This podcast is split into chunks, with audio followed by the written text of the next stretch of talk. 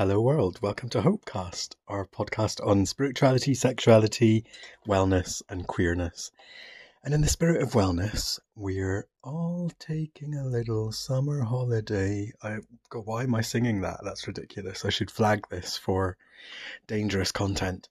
Uh, so, yeah, we have done 67 episodes without a break, which is wonderful. It's great that we've been able to do that and still have people listening. So thank you for that. But we are taking a little summer break. There's lots going on for all of us. We're all very busy and need some time off and just have a bit of um, recharge, resting, relaxation, all of that kind of stuff. So, yeah, so you won't be hearing from us during August. And we'll be back in September with our uh, September issue. With the next season, we'll be all over it so, in the meantime, take a break, put your phone down, step away from the screen, relax, rest, and we'll see you in September.